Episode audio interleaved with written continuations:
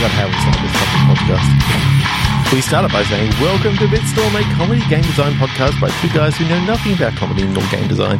Mm, I'm Trevor Scott, and with me as always is Ben Slinger. I was going to say my name there. I am Trevor Scott. Uh, yeah, hey, folks, listeners out there in podcast land. Uh, welcome. What are we going to do, Trevor? I think we'll do some click pitch. Is that the plan? yeah, I think we are. Uh, sorry, listeners, if I'm a little bit off today. I did spend some time in the hospital on Monday, and I'm still not feeling 100%, but like, But we will power through. we'll persevere. We will p- put the podcast on the plate. P- p- p- Awesome. plosives. So, Ben, do you want to say what Click Pitch is for Sure. our lovely listening audience? Yeah, well, Click Pitch is a game where we each have a random word generator in front of us. And on the count of three, two, one, click, we're each going to get a phrase, an adjective and a noun. And uh, we'll say them out loud, we'll jam them together, we'll turn them into a lovely game design. And then we'll do it a few more times. Awesome. So let's go. Three, two, one, Three, click. two, one, click. Gold hierarchy. Animal Command. Ooh. So this is, I mean, hierarchy and command very much just makes me think of like military sort of Yeah, I was actually, I, I almost thought hierarchy and I got gold and I was thinking, ooh, King Midas with Okay. the, with the power to turn things into gold. And then I'm like, what if this is the story of how they, tr- how they triumphed over King Midas? Mm, that's what I was sort of thinking. Maybe King Midas is the villain, Yeah. and this is a a an army of animals. Mm. Because I like the idea of figuring out which animals would be like generals versus uh your soldier, your foot soldiers, your you know um different. I don't know military stuff. But my thought was like King Midas would never, su- would never suspect animals. Like it just, right, You get some, es- He- he- some espionage in there. Some some espionage, like you can send some people in there as decoys, you know, and he's focused on them, but then you, then you got the real, like the behind the scenes animal commandos that, that are the ones who are, who are, you know, doing the majority of the actual, so the actual I, work. I like this. Um, it's just a, it's an interesting premise to start from. Is King Midas? He hasn't learned his lesson yet. He's still just loving. Yep, I'm fucking super rich. Everything I touch turns to gold. Someone pisses me off, I just like slap them across the face, and they. I've got a new golden statue, and I sell it for more fucking luxury goods. And so he's got, you know, a kingdom afraid of him, right? Bowing Yeah. down to him. He's got more power than ever before. Uh, you know, to the point that maybe that's why it's the animals who have to fight back, right? Like the humans are just cowed, pun not intended, uh, before King Midas. And maybe they do have, yeah, they've got a few rebels or something, a few humans that have managed to sort of keep the hope alive and, and fight back, but it's not enough for an army. Yeah. Um, so essentially the humans are working for the animals. Like they become these decoys. They use them as, as Meat shields. Yeah. That, uh, that meat shields that turn into gold shields. Well, that's it. Cause then I'm, I'm picturing a battle where King Midas like gets into the fray and there's just this. He's just of- there with a single finger. Cause I, I, I just love the fact that he's just like, dink, dink. Well, but I'm picturing Just- it. I'm picturing it as a like is a like a huge ground battle, and he's just like flailing around, like just touching people left and right of on the opposite side or animals. Um, and it it just becomes this trail of golden statues as he like makes his way through this the fray of, of battle. Uh, I kind of cool like the, image. I do kind of like the idea that he doesn't care whether it's, whether they're on his side or not. He's No. just tapping people on the shoulder, left, right, and center. yeah. Um, I, I do like the idea that it's like, if he touches, say, clothes, then the clothes all turn to gold and like people are just sort of stuck there. It's only if you touch touches skin that then it, it happens to go You- all the way. So he's got all these armored, like armored people that he that they just end up in this golden armor that just like doesn't stop swords. Cause as soft as anything. yeah, yeah. Gold would not make good armor. Okay. I think this is going like, like the old game Commandos, like really high up. You, you basically, you, you can set a decoy and, and one of your animals is in charge of like herding the humans. Um, I'm picturing that that's a sheepdog. Okay. So you're essentially thinking real time strategy, but on a relatively like personal scale. Yeah. Ah. So individual missions of like, you know, you're trying to, you're trying to sneak in. So the sheepdog herds, herds some humans over, over to like cause a bit of a ruckus out the, at the front while you, you and the cougar sneak around the back or something like that, you know? Well, I feel like you play like the general who is a fucking eagle or something or a, or a hawk. Like they've got the overview flying the up in the air. Yep. Um, and you can, and you've maybe got, mo- like, you've maybe got your own moves and stuff that you can do, but the sort of, the conceit of it is you are viewing it from above, flying above, and yeah, like, And that- out commands. That gives a real good idea as to, uh, like, an in-story reason as to why you're seeing it from up, yeah, up high. yeah, exactly. And then it's actually a first-person adventure.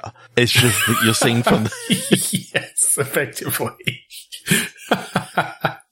that would be interesting to view it in that way, though, because mostly those sorts of games are isometric, like you know, or, or at least, I mean, I guess the the more modern 3D ones are, are just a fixed fixed perspective camera, but if you did it as almost a first person thing where you're where you're looking around to see the whole like you you don't do it's not it doesn't feel like scrolling essentially it feels like Yeah.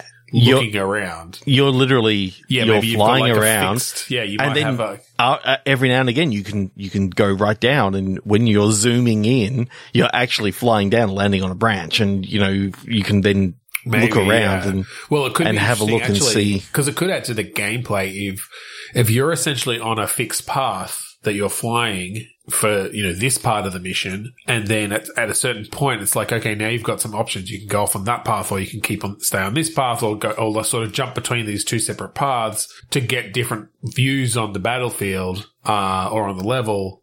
Yeah, like that'll really give you that feeling of, oh, okay, I, my positioning actually matters in this, even though I'm essentially acting as the commander to tell the troops, yeah uh, or the, the commandos or whatever. and, like, and here's the thing i don't think we need to actually keep this as you know king midas is you know this is in the 13th or 14th century or whatever whenever this is supposed to happen or bc or whatever Yeah. i'm thinking that this is sort of like an alternate history world war ii where where like Right. it was or or it was a, it was a war around you know somewhere just after that where it still got that that, that same sort of feel Yeah. I mean, I kind of like, you know, because Commandos itself was World War II. You know, I, I kind of like setting it a bit further in the past. It doesn't have to be like bit further in the future medieval times. It could be future. I mean, a futuristic King Midas. But I, I think what I liked about the the King Midas imagery was just like the melee, regality The and mel- well, the- no, just like the the, the battles The melee, like melee and stuff because then the touch really matters. You know,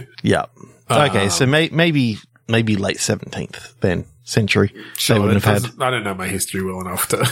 but yeah, I- they, I don't- I don't have think- tanks and they yeah. I don't I don't think they had like much in the way of like firearms until no, like probably not. until the 1700s so this is the 1600s so Yeah. I would have thought that it'd be okay somewhere around there. That's probably fine.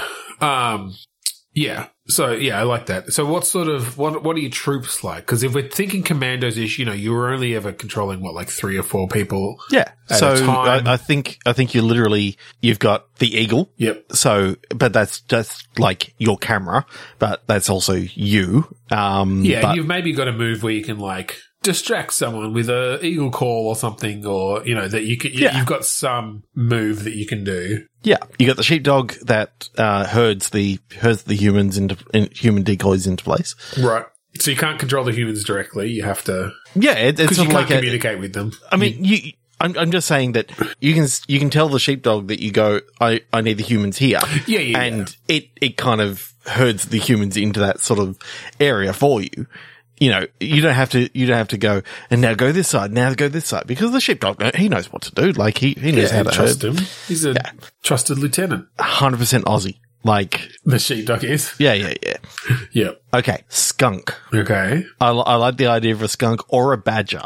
Either one, I kind of like the idea of, you know, sort of a, a grizzled, a grizzled sort of um, Vicious ground creature in some way. vicious ground c- creature, or even a Wolverine, like you Yeah. know that that sort of scrappy fighter who um who can you know sort of cause some damage and and is sort of like your your one that you you send in to to sort of fuck shit up. Yep. But a real good DPS or like takes Yeah. it out. Um, can we have an ostrich? Because I just fucking love the idea of an ostrich running through the fucking like a I don't know across the ramparts of a castle or Okay, that's your getaway. or yes or like if you need to get up close to someone quick Yeah. and like shove them or whatever. It's your scout. It's your, it's your, Yeah. like, so that, that's how, that's how you see things going forward if, if, like, inside the castle and stuff like that. And I think you need a special one for, for like the real muscle. So I'm thinking either like a black bear or, or something like that. Yep. Something. And, and just someone who's really intimidating as well. yeah. Which is why a black bear or a, um, Fucking grizzly or something. yeah, Yeah. grizzly, tiger, lion even. Like, Yeah.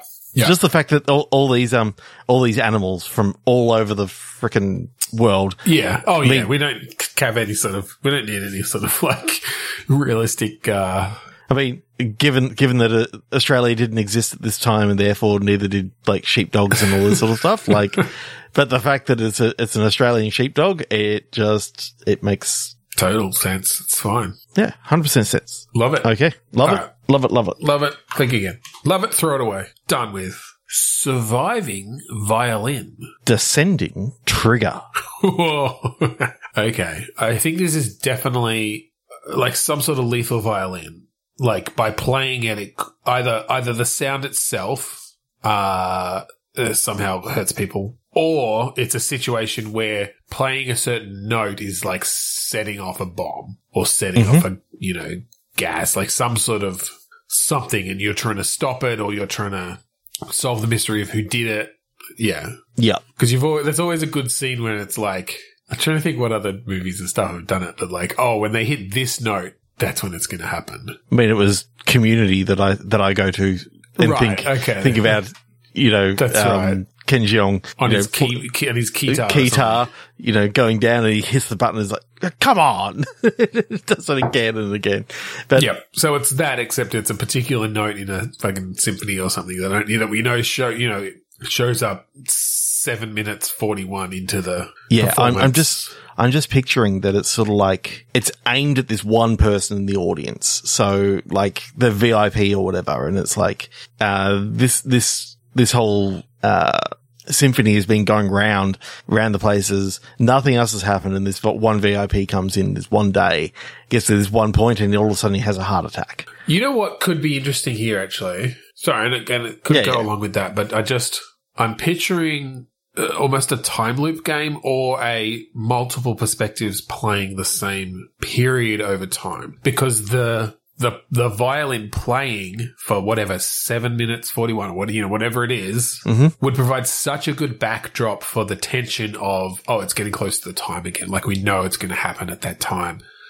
And whether it's that you're trying to gather information across multiple time loops and then it happens, or yeah, you're playing different I do- characters. I do kind of like the idea that. I mean, we don't even have to go with the original idea that it was the it was the note that kills this person. yeah, it doesn't have to be the note It- particularly.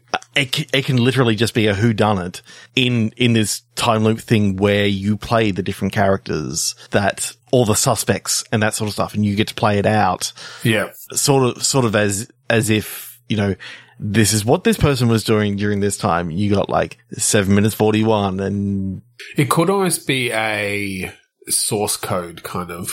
Do you know the movie Source Code? yeah, yeah, yeah. um, kind of thing where your you, your overall goal is still to figure out what happened, but maybe you can like jump into because he, he was always the same. He was always the same. He was always the same person, but in this case, we But can in this case, you have could it have that it, you yeah, can- that you can maybe jump into different people. but it can only be people that you interacted with. Ooh, yeah, you have to get some sort of read on them first because then you can expand it out. Yes, Like, because I like the I, I- idea that it, it's not just who you might have interacted with on the day. It's like if you go into someone and then find out enough information or get a certain thing about someone else during that, now you can jump into them because then we're opening up branches of the mystery that with more ways to explore. Because what I was thinking is you could have, you start off with, okay, you're this one character and they, they try to get up, you try to, in say the third loop that you're playing this person, you're like, okay, no, I'm going to try and actually go and talk to the, to the guy who, who was killed. yeah, But instead you talk to the, uh, you talk to one of his bodyguards yep, and that happens to be, you know, someone that, that unlocks that now like, yeah. now I've like got a chance to actually talk. It, you No, can only go into it's it's like a almost like an animus thing or something. Like if they've got a particular DNA, you know, sequence that well, You- like you you, can- technobabble it away, but You technobabble it away that only O positive blood Yeah, works because because you're you were you're O positive. Anything else you'll like you'll get rejected by the host. Yeah, or something your like body that. will reject. And something like that. yeah, I kind of like the idea that you can actually uh you can actually go through and meet these different people, Well, because then you sort of get experience a different time period. Like this person goes off and talks to these people, and it's like, how is this all working? But it's like we Well, can we can again technobabble it away that yeah, this is just like a single. Um, this could almost be like one of those Hitman levels where stuff is that's what going I'm, on, That's but what I'm thinking. Is there's a very with Hitman with thing. with dialogue. People are going about their business and going like they have their set routine for the seven minutes forty one. Yeah. If you can interrupt that routine in some way, you can maybe cause some other things to happen. Like Well, and I think so. the chandelier that falls down, like doesn't hit this person this time, Yeah. and Well, I think like giving your example of okay, first you're playing maybe you, it's yourself or whatever, right? Like whoever you're, you know, you go back into your own body to solve this thing. And the first seven seven minutes and forty one seconds is you just sitting there in the audience watching this thing. well, I mean, I think you can get up and you can go, but like you can't get backstage, you can't get into certain areas, you can't get, you know, close enough to the person who was killed or, or you, at that point you might not even know. And you, you know, the first loop, you kind of want to watch it play out and you say, oh, okay, this is what happens. Yeah. Like, uh, at this point in the song, yeah, chandelier fall, whatever it is, right? But then by unlocking the bodyguard, whenever you decide, you know, you realize, oh, there's one point where one of the bodyguards, you know, goes to the toilet or, or something, you know, or is separated enough that if you talk to them, you unlock them. It's like, oh, now as the bodyguard, you can go fucking anywhere. Or not anywhere at that point, but like you can go more places. You can obviously get closer to, to the, the victim. I like the idea that maybe because you are so lowly as as the security guard, you don't actually have clearance to go talk to the VIP person, but you've got like a conversation with someone who Well, then and I don't know if you ever get like the you could make it that the VIP person doesn't have the O positive or whatever. Like you can't, you can never be in with the VIP person, and obviously you can't. They're not going to listen to you to con- to be convinced that they're going to be killed or something or whatever. Like you don't have that option. But it's more. It becomes that Hitman thing of oh, um, you know, in Hitman you put on a costume and you can go places or whatever. It's like no, this is literally I'm going to play this time loop as this person. They've got particular areas they can go without causing problems. Um, and that's going to let you find more people who have access to different areas or who will have different conversations with different people to Yeah. set off particular events or yeah. And, and I think it can be, you have the Hitman stuff of the Hitman like stuff of, yeah, there's these particular people who will go, you know, uh, events that will happen if things just play out normally. If you are one of those people, you can continue on that. You can say, Oh, I saw that, you know, they go through there for the first two minutes or whatever. You can follow that along, but then maybe you branch out and you don't follow it anymore. And that can sort of cause different behaviors. Yeah. It sort of reminds me a little bit of, of 12 minutes, Yeah, a little. but Uh, more, more like more shit going on. Much And- broader. Yeah, and I don't think And look, seven minutes 41 may not be, may not be enough, but it kind of also does limit how much you can really do in that time. You can probably still I like, keep it relatively low. Low. I like that, area um, you know, the chandelier could happen normally at say six minutes 41. So you got a minute left at the end. But if you can somehow work out to how to n- knock that down earlier, you've all of a sudden given all this extra time now that you can yeah go yeah. off and, and Well, talk that- with these people who normally wouldn't have been in this area because Well, that's what I like about like this person that you need to talk to uh w- normally gets killed by the by the chandelier or whatever or gets drastically injured and you can't talk to them but because the chandelier's already fallen Yeah. they end up at a place at 6 uh, at 7 minutes exactly and you can talk to them and you can now like yeah. Well, that, that's see what they did. compared to Hitman, where you know, the perfect level is, is no one sees you and you, you only kill the targets and whatever. Like it, with this, it does, it, you don't really care if people die because it's, they're going to be back in the next time loop. So if, if someone has to die for you to get some extra information that lets you like now get through a door where you needed a password or whatever, it doesn't matter. It's great. It because if gives you if you of uh, talk to someone who you can now take control over, you've now got a new part of the story that you didn't Well, know before. Yeah, like, you might have to, maybe you have to fucking go on a goddamn rampage just to get close to someone who you know you you, you know you might be able to control. Great, time loop restarts. You know, none of that happened, but you've got enough information about this person or their DNA or whatever it is back back in the you know whatever con- computer is controlling this time bubble or whatever's going on. Uh, yeah, and I think I think you limit it in inside the game as to there are this many people that you are that you can take over. Oh know. yeah, it'd be very specific people. You got your five or six people that you can take over. Yeah. One or one or two people that are that are like Easter eggy sort of sort of people. Like you can you Yeah. can have you can have like the popcorn vendor or whatever out out there. And I think if you'd you, make it that if he walks away from his job, then the manager, you know, comes over and scolds him and fires him, and he gets kicked out. So But if you if you wait there for the whole you know seven minutes forty one seconds, at seven minutes thirty, someone that you otherwise wouldn't be able to get access to comes over to buy popcorn. yeah, There, are, there, that's not the only way you can get access to that person. You could do it via another character, but yeah, like you could have. That's the thing. You could have it that oh, multiple characters have multiple ways to further the story or to get access to like to uh, unlock new uh characters. And then you could have st- stupid achievements of you, you've, um, served 20, 25 people popcorn. Yeah. You know, you, you, uh, you drank so much your bladder burst. Um, Yeah, you could have all sorts of fun stuff for sure. Uh, yeah, I, I like that. It'd have to be you managed to kill every single, every single person in the building by setting off the bomb, setting it off. Yeah, yeah. setting it I- off next to the gas tank. I, yeah, I, I like it as. Uh, I mean, obviously, the benefit of doing it as different characters is most of the time you're not going to have the option to just like pull out a gun and shoot someone to cause chaos or whatever. Like if you're the security guard, if you're the bodyguard, maybe you do. Uh, it's not always going to be useful, but maybe in some ways it could. I, I'm picturing you rush the stage, the um, security guards come out, they kick you out, and they literally won't let won't let you back in. And it's Oh, sort of yeah. like you fast forward through the whole like seven minutes forty one, nothing happens. Like Oh, okay, yeah, so you'll you can't just I think you'd have plenty of loops where you just end up in basically a, a, a situation you can't get out of, and you just have the ability, like you said, to fast forward to it or just like cut directly to the next loop, restart. Um, and once you've played through a loop, then it can go. No, there's no, there's nothing more when you when you get into this point. Like it's now set something saying, yeah, there's nothing to experience in this particular. Um, yeah, you could It's part of probably set it up in a way that that lets you do that. Uh, and you may want to be able to, if you've got any sort of intricate timing or whatever, you might want to be able to like almost checkpoint it. So you can say, I'll start the next loop from here after I've waited the Yeah. two minutes for this guy to come so that I could sneak, but you know, or whatever, um, just to make that a bit, a bit more, uh, manageable. Yeah. That's cool. really, really, really like this idea. The violin uh, loop.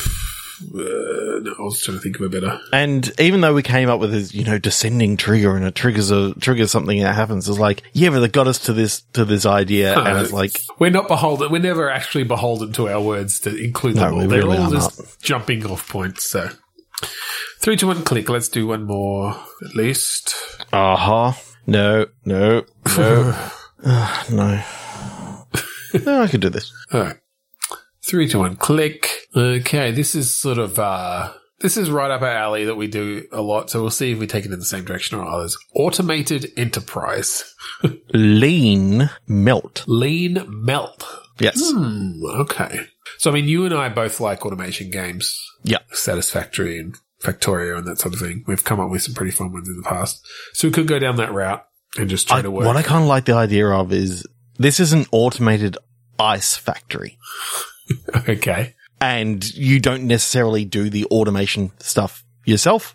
Okay. Like it's just that this entire factory is run by robots sort of thing. Whether you're a security guard, whether you're like, you know, manager of this place or whatever, and, or, you you know, you could be an engineer, but your, your role is kind of uh, just customary that they have to have a um they have to have a human on site because there are robots that go around and and you know repair repair the other ones. Yep. But I think what actually happens is where melt comes in, the heating's too high. Okay. And the ice starts to melt. Yeah. And too much water will cause the robots to short circuit and it'll all be your fault. Okay. So is this a puzzle sort of game where in different sections you're trying to stop water from overflowing or from, you know, getting I- I kinda onto like the idea that- or that it you, you go through the first like 15, 20 minutes of the game where, you know, your character's kind of realizing that they're kind of obsolete until you realize that you're the only one who can actually feel the heat and notice that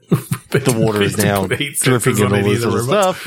Yeah. Because they don't have feelings, like Yeah. physical feelings. They can't, they can, they could have a thermometer, but they don't.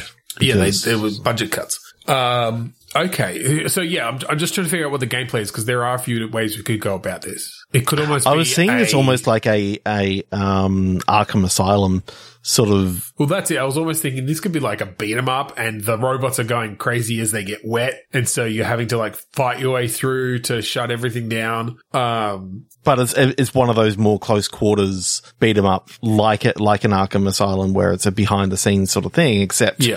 uh, it's it's a behind the character sort of view, All right. and All you're right. sort of making your way through the different parts of the factory, making your way down to the into the depths of of the um of the building to So- try and find. So one thing I like about this, and yeah, I agree that that I I think that's a good way to go. But with the with the water essentially making the robots go crazy and attack you, there's some really good opportunities there for environmental attacks that then have real repercussions because you could have robots that haven't been got haven't gotten wet yet still working along these conveyors and along these things but you're beating up other robots in the And you uppercut this one into a pool that splashes on these other robots And that now now, become Exactly, and now you're fighting like six more robots. Um, so But there's almost also- some strategy there. What happens, you know, after you, the the idea is that you do a full pacifist run that you that you don't destroy any robots or anything like that, and you can hopefully use use a massive hairdryer to dry them out, and you know maybe put it maybe you put them in a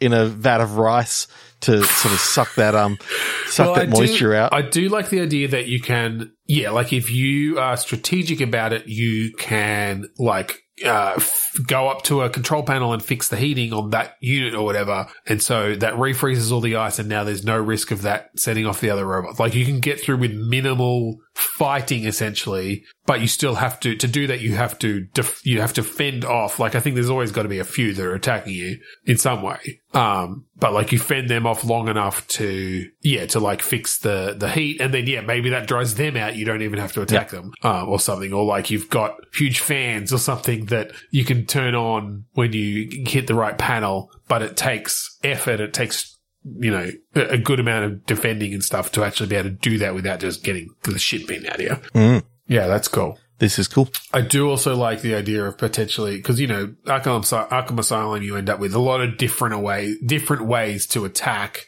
and fight and vary things up. Um, if you can, I- I think- build stuff from the robots remains, Or, or you, as you go through, you know, you find, you find, you know, different things that you can add for weapons and Different you tools know, and stuff. Add, add new arsenal.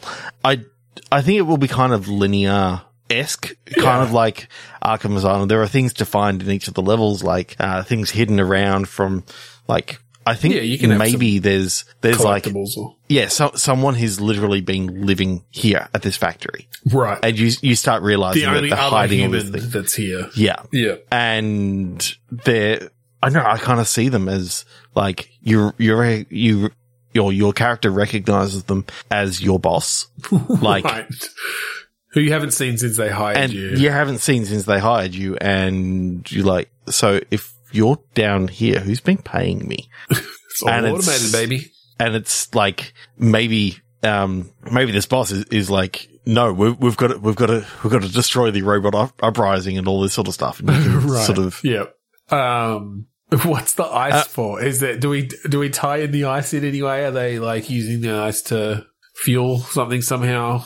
Um, or it's just happens to be that this is the source of the robot uprising because they're it's fully automated and Yeah, and it's basically no, no nobody expects the the automated ice factory.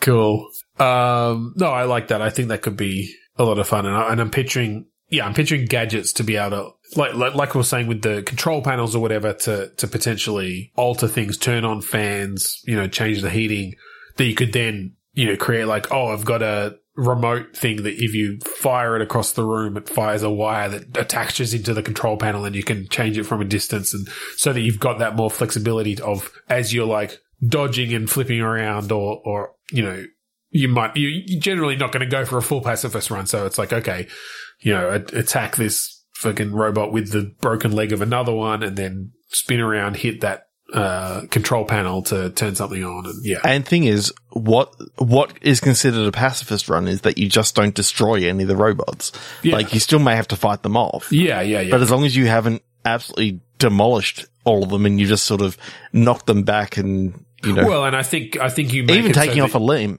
a limb is fine. It's when you destroy their CPUs that Well, and Like- what could be interesting is is you could almost have a bit of back and forth because if you really build into the gameplay ways to dry out or or ha- or recover the robots so that they're not attacking you anymore, then in any one level or in any one fight, you might have a bit of back and forth between like, oh, okay, I've dried those robots out. There's still these other ones that are attacking me. Oh shit! Like water, you know, the drip over there went on another one, so that one's back in the fight. um th- this one has gone back to their normal their normal sort of activity. Yeah. But their normal activity takes them across this this pond anyway. So yeah, exactly. in the next three minutes, they're going to they're going to walk across and like go crazy again. Yeah, so you almost have these timing puzzles, or like, oh shit, I, yeah, I need to get over there and, and and stop them before they, you know, or dry out that puddle, or whatever the whatever the different Get over there. techniques you Lay, lay, lay down, lay down my jacket. yeah, maybe you pull out your fucking mop. I don't know, hand and they just they step across and then then you pick up your jacket but you've only got as long as it takes for that other rabid robot to get over and punch you in the face. Oh, that's Disembowel cool. you. That is cool. I like it. like that. All right. Well, I think we will end it there tonight. We're doing another shorter episode. yes we we are working on something in the background who knows whether that's going to come to anything but um, Yeah, this we'll has actually been good to take a little bit of a little bit of time off Yeah, yeah, it just gives us a bit more, bit more time. And, and look, I think we've still been getting through some some good games. yeah So thank you for joining us this week on Bitstorm. If you want to find the rest of our episode, episodes, if you want to find the rest of our episodes, go to podchaser.com slash bitstorm. All of our episodes are up there for your listening pleasure. pleasure um if you like the song that we play at the start and end of each episode, that is the song Matt Define suffered the album Containment Failure. Just go to kuridas.bandcamp.com and check it out there. Uh, also, I'd like it if you could go check out eldritchrights.bandcamp.com and maybe pre-order, uh, the Lucifer's Fall Eldritch Rights split, uh, LP. So we've actually, my band has, has gone in and put ourselves on vinyl for our, for the very first time. So Very cool. a very limited, um, number of those available. Only Definitely. 150 between. Ooh. All right. Definitely go check that out. So yes, thank you again for joining us this week on Bitstorm. I'm Ben Slinger. I'm Trevor Scott. And I'm King Midas, and I'm going to turn you into gold.